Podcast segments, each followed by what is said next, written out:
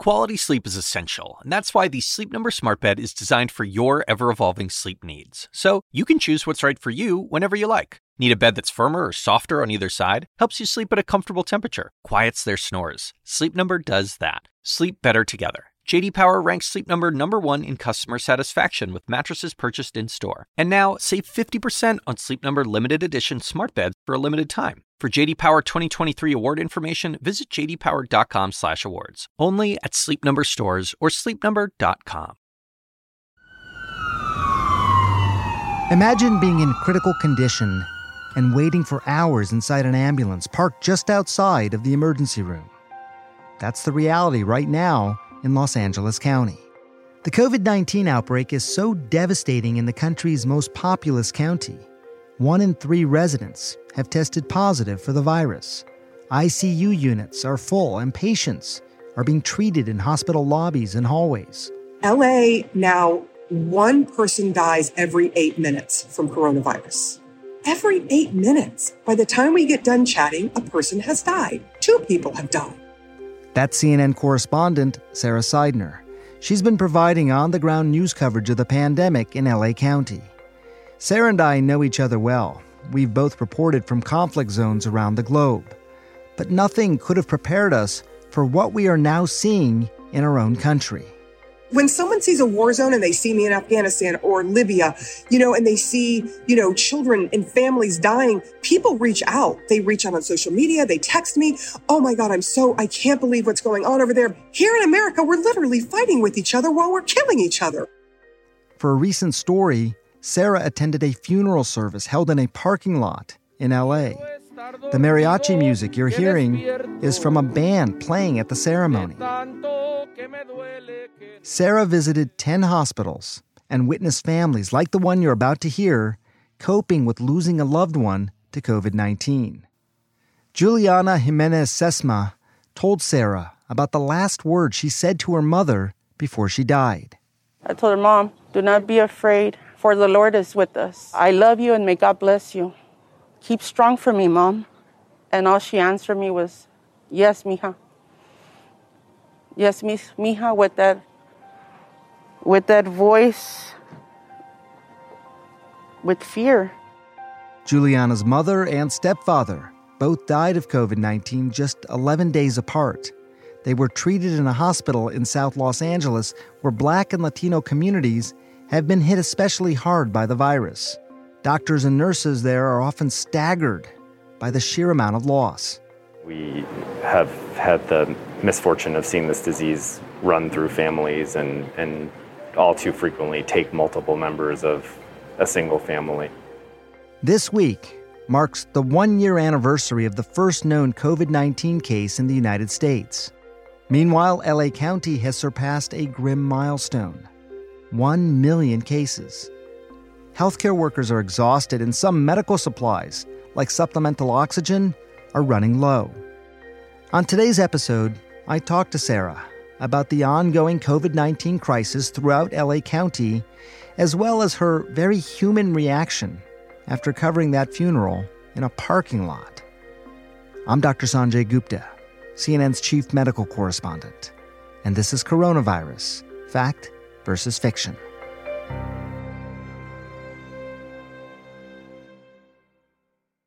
It really was, first of all, a culmination of things. Being my 10th hospital, being in so many ICUs. I am not a doctor. I have no medical experience, but watching the way people work. You and I have both been in war zones. Sanjay, this is a war zone going on inside these hospitals every single day. I caught up with Sara in Los Angeles. She's outdoors, so you might hear some extra noise. There's no respite. Every day they wake up and there's a barrage, a tsunami of patients. One of the things about covering conflicts, and people have seen you in these places, and frankly, some very dangerous places. I remember watching some of your reporting and turning to my wife at the point, and we were both like really worried about you. It was gunfire sort of ringing out all around you. You had your helmet on. You were trying to take cover, and that's been your life. But this is different. A pandemic, you don't get to go home, right? You don't leave the conflict zone and go home. Pandemic is a worldwide event. When you see this sort of stuff, like what you're describing, a funeral in a parking lot, is it upsetting in the sense that, I mean, this didn't need to happen? What is your sentiment? Are you upset by it? What is it? I think, to be perfectly honest, I'm angry. I'm angry. I'm angry because I know we can do better. I'm angry because there are people who are still treating this like it's the flu, who still think it's not a big deal, or that it's not a real thing, or that masks don't matter. And they will come up to me when I'm in my daily life or when I'm reporting and complain about my mask and say, why are you wearing that? It doesn't work anyway. These are my fellow Americans. These are my fellow citizens coming to tell me that it is their right not to wear a mask. You are absolutely right, but it is not your right to kill someone. And that's what's happening. It was hard for me to watch just because I consider you a friend and even a family member. We're all a big family at CNN, I think. So it was hard, but I understood it as well. The impossible question, I think, Sara, is why is that happening? I mean, everyone always says this has become so politicized, and I get it, but that seems like a little bit simple an explanation. Like you say, you cover these other stories and people will reach out to you. How can we help with the family that you may have profiled in the Middle East or in Afghanistan or whatever? And here you get mocked and ridiculed for doing the right thing in one of the wealthiest countries in the world. I mean, I don't know that there's an answer, but what do you think is going on here? What's driving it? I know that you're right about the political part of this. That isn't it. That isn't the only thing. And the thing that keeps me from raging at people when they do that to me, when they ask me why, or they ask my mother why she's wearing the mask, or they taunt you, I think the underlying problem is fear. I think it comes down to fear. Once you admit that there is a deadly virus that you can't see, that's around you, that could be at the grocery store, it could be, wherever you go, could be in your house, could be at your friend's house. When you admit that to yourself, that you are in danger and your family's in danger and there's nothing you can quite see and stop, it's really, really hard for people. And that's where my sort of empathy starts to come in, because I understand that fear. I understand not wanting to say, yeah, this is happening, because once you let that in, it is scary. It is scary. You're worried for your kids. You're worried for yourself. You're worried for your husband or wife. If you're single, you are cut off from people, and no one knows how long this is going to go on. And so some people's reaction, I think, to that, I'm no psychologist, but it's not real. It can't be, because I can't deal with it. I think you're very right. I mean, how people sort of process their own fears, how they show what they believe is bravery or courage in the face of those fears, it may manifest in different ways. Speaking of which, you are in Los Angeles County right now, and this is obviously one of the hardest hit places right now in the country. When the pandemic began, California implemented the shelter-in-place orders, as they called them, very early. They probably avoided lots of deaths and hospitalizations like what we saw in New York City and other hard-hit cities. But now the hospitalizations and deaths are increasing at an alarming rate in the state. What change do you think? It's a hard question to answer, but I will say, Sanjay, I know you of all people remember what New York looked like at the beginning, what those hospitals looked like at the beginning, where they were teeming with patients. It was bursting at the seams. It was such a crisis. The exact same thing is now happening a year later here in California. One of the reasons is, I think, that people got tired of it. It was too much. There's this sense of I have got to go work. I have got to go do things. I have got to go live my life. But I also think you have another issue. You had all these things coming up, holidays coming up. You have all these families who live in multi-generational buildings, right? They're together in a house. The grandparents, the parents, sometimes an aunt and uncle, the kids. And when you have that combination of holidays and multi-generational families, you are bound to see this explode. That human pull to be together is so strong, especially when you're scared, that I think some of that also happened.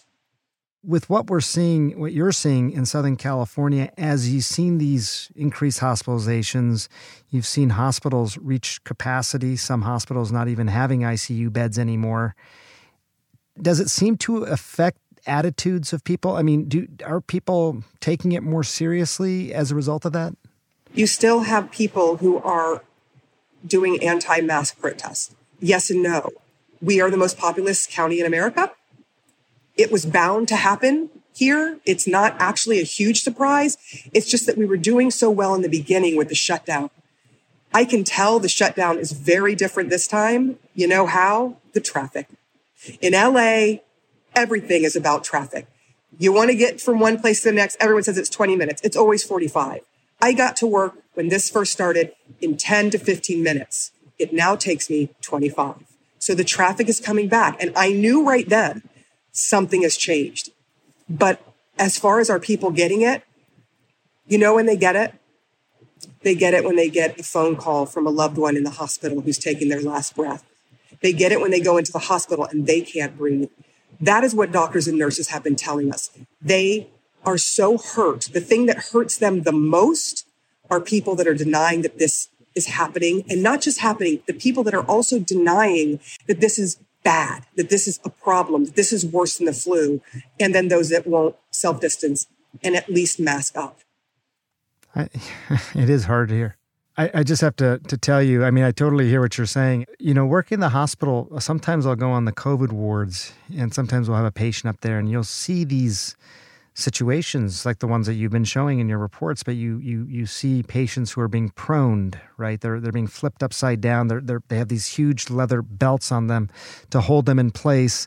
And someone will bring an iPad in and they will be talking to their loved ones on an iPad and they're crying and the family members on the iPad are crying. And this is happening and it's the ICUs are full of these sorts of stories.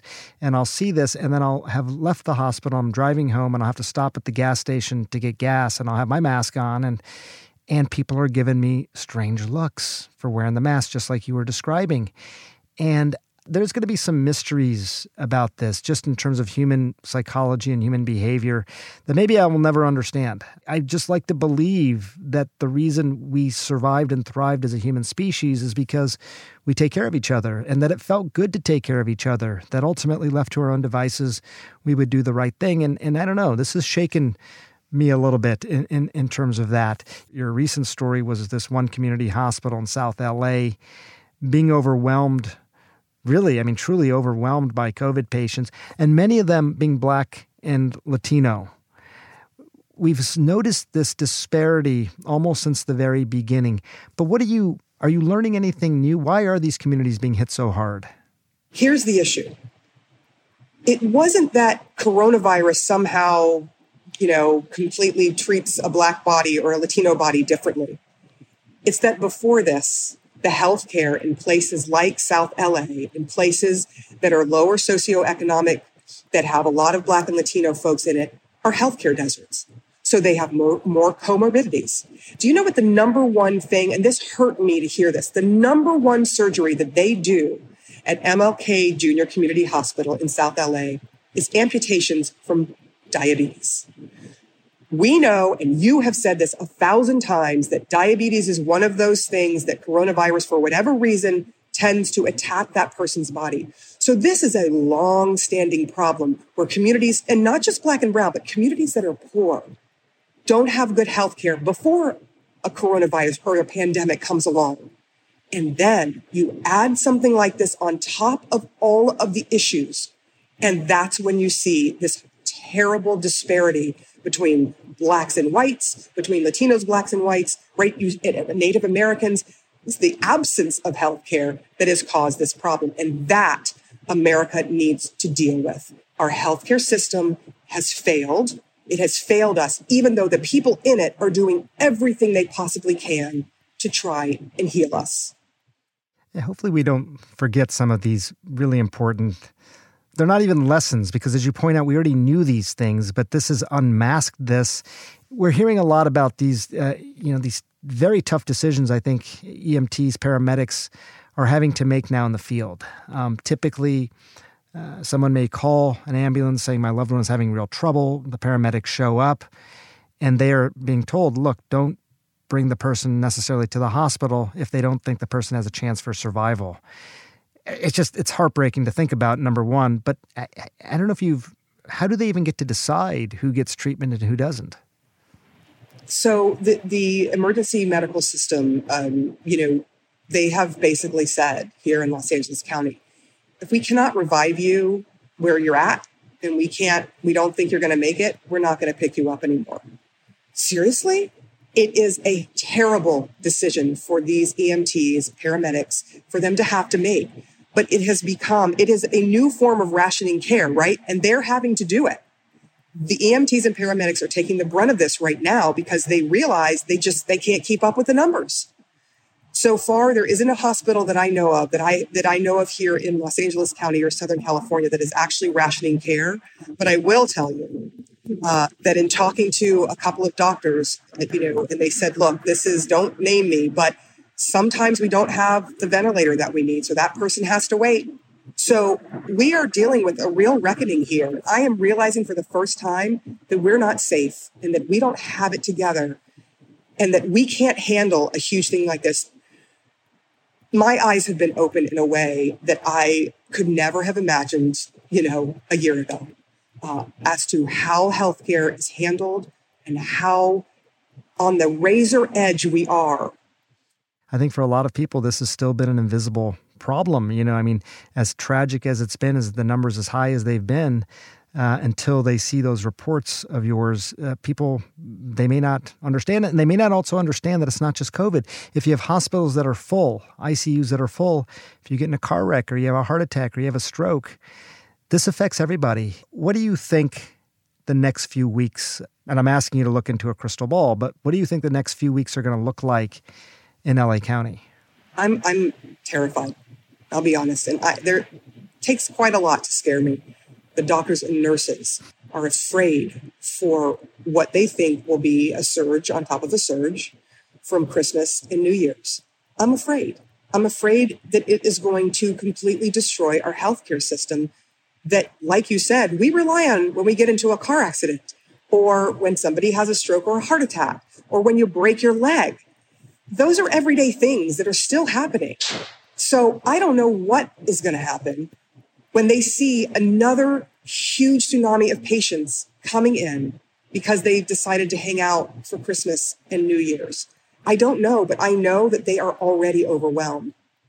When you spend time with the healthcare teams there, everyone's so busy, right? So there's not a lot of time to reflect or to navel gaze or to think about, what brings me hope or, getting through this. You just got to get through the hour, let alone think about next week. But what about you? I mean, what do you have hope right now? What is giving you hope? If I didn't have hope, I would stop. I would quit my job right now. I pray. I believe that there is a higher power that is guiding and helping and there. I talk to people. I try my best to be kind, even when someone's nasty. I try to be kind to them because I know underneath some of that anger or some of that frustration is fear. And so some of the things that helped me the most were being able to do something for someone, something like going and grabbing them groceries. So I try to do little things like that, sometimes to complete strangers who are struggling. And that's what gets me through. There is way more good in this country and in this world. I still believe that in this country than there is the opposite of that. That was CNN correspondent Sara Sidner. What Sara is seeing in LA County is not easy to talk about, but it is real. And I have to say, while things are tough right now, it is important to not lose hope. Don't forget, New York was the epicenter of the coronavirus pandemic just 9 months ago. But after enforcing public health measures like physical distancing, wearing masks, washing hands, New York has had and continues to maintain some of the lowest COVID positivity rates in the country. We can do it, but we all have to do our part. If you have questions, please record them as a voice memo and email them to asksanjay@cnn.com. We might even include them on the next podcast. We'll be back tomorrow. Thanks for listening.